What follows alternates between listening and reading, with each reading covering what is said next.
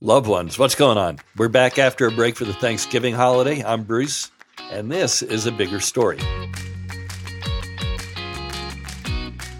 So I was at one of my favorite places for coffee, and one of the baristas had just finished her shift. We had some mutual friends, so she knew I was a pastor. And she asked if we could schedule time to talk about something, and the following Saturday we got together. When I greeted her, I called her by the name I knew her by, and she smiled and corrected me because she was using a different name now as part of her transition. And I knew immediately that I was being called out of my comfort zone, and it was about to get even more uncomfortable. My discomfort wasn't about her revelation that she was transitioning to he. It was that I had never, and still haven't, to be honest, I had never done a deep dive on the biology and physiology of gender identity, and especially about those who are transitioning. I've just kind of been content to simply accept that we're not all put together the same way, and that the same fluidity that exists everywhere else in nature exists in us humans too. I probably should do a deeper dive into the science related to LGBTQI plus identities, because I'd probably be a better friend and advocate if I deepen my awareness. But I've kind of looked at it like I look at a clock or a watch. I still wear my old wind-up analog watch sometimes, and I could not begin to tell you how the mechanisms of even an old-fashioned watch are constructed in order to keep time. And something like an Apple Watch, there's no way I could tell you how that works inside. But I can look at my old analog Seiko watch or my Apple Watch and know what time it is. In the same way, I can look at, converse with, make friends with a person, and I may not know what's in their physiology or biology or psychology that makes them tick, but I can tell time, and if someone tells me what time it is for them, I typically take their word for it. My friend I sat with that Saturday morning was telling me that they were experimenting with new first names, names more traditionally associated with men, because they were transitioning. And where it got more uncomfortable was when they shared that they were in the process also of meeting with doctors and scheduling first top surgery and then bottom surgery. And those are things I had never had to contemplate before. So I did my best to not appear to be as uncomfortable as I was. I'm not sure I succeeded. But what I was trying to do was to be a fully present person, a person of love and grace, acceptance and affirmation. And then in the course of the conversation, my friend made a request. Their parents were conservative Southern Baptists, and my friend described them, her parents, as very loving and very kind, but she, on her way to becoming he, felt like this news about her choice to transition and to have the surgeries that would liberate her to be who he felt like he really truly was, that all of that would just be a bridge too far for their very religiously conservative parents. And would I be present when she broke the news to them? And my answer was yes, of course. But I tell you this story because one of the things I found most remarkable about this was that we had never really talked at a depth level about anything. We were acquainted, but we weren't friends yet.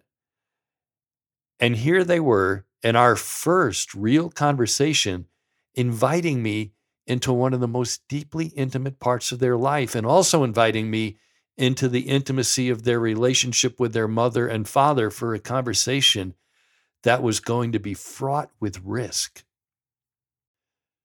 And all of this because I am vocationally a pastor, and maybe also because whatever vibe I gave off in our interactions during the time when I was buying my coffee was a vibe that said that maybe I was safe, and I thank God for that. But what concerns me is that portal, the portal through which my friend was able to step through in their search for a safe ally and friend, the portal was my vocation as a pastor. And being a pastor implies that I have a flock, a church. A church isn't a building, it's the people. But it's people gathered for a very specific intention. In the case of a Christian church, I think that that specific intention has to do with wrestling with the stories of Jesus Christ in order to fall in love with Jesus in such a way that we would ourselves become the love of Jesus, a love lived out to, for, and with others in the world. I think it's pretty much as simple as that. And my own life has been filled with very deep meaning because I've had the privilege of being the leader of, the pastor of communities like that.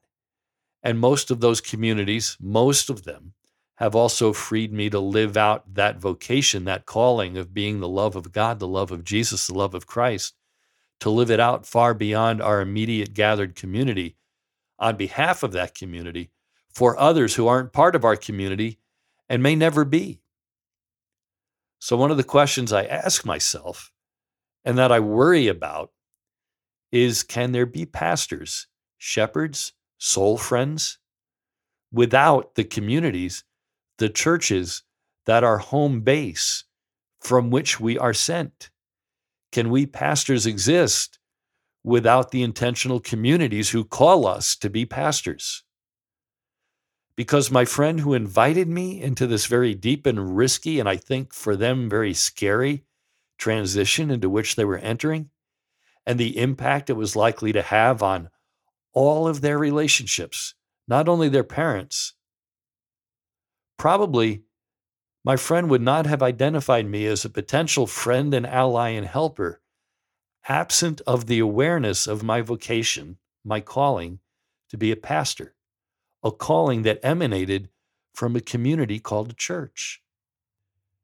John Wesley was the 18th century Anglican priest who became the founder of Methodism. You've probably heard of Methodists.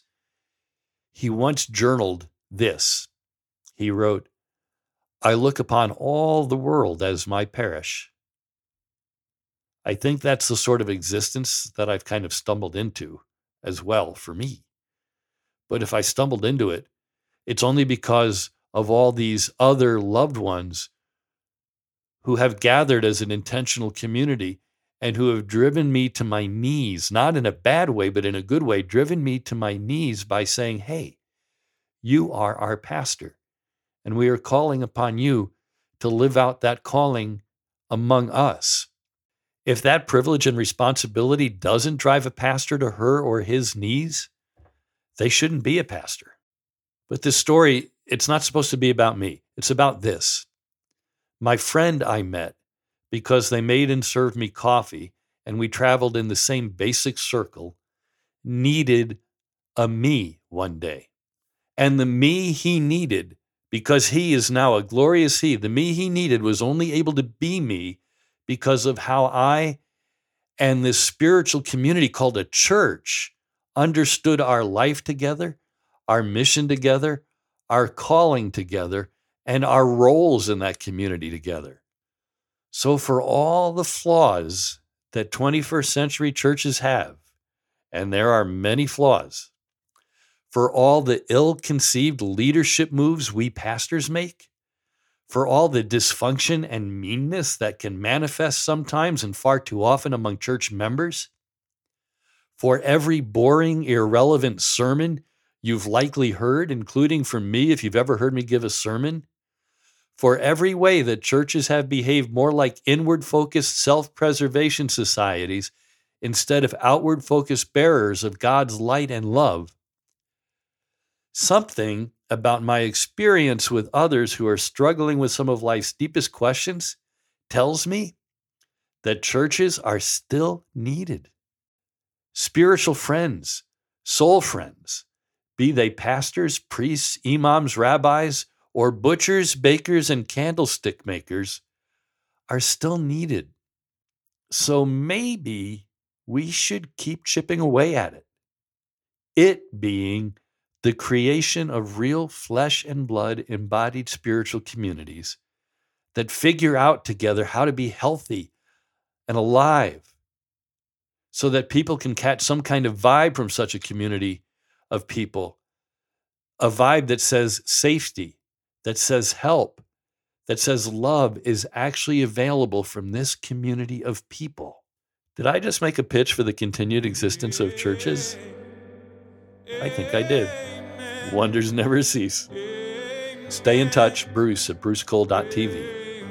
Remember, you are loved.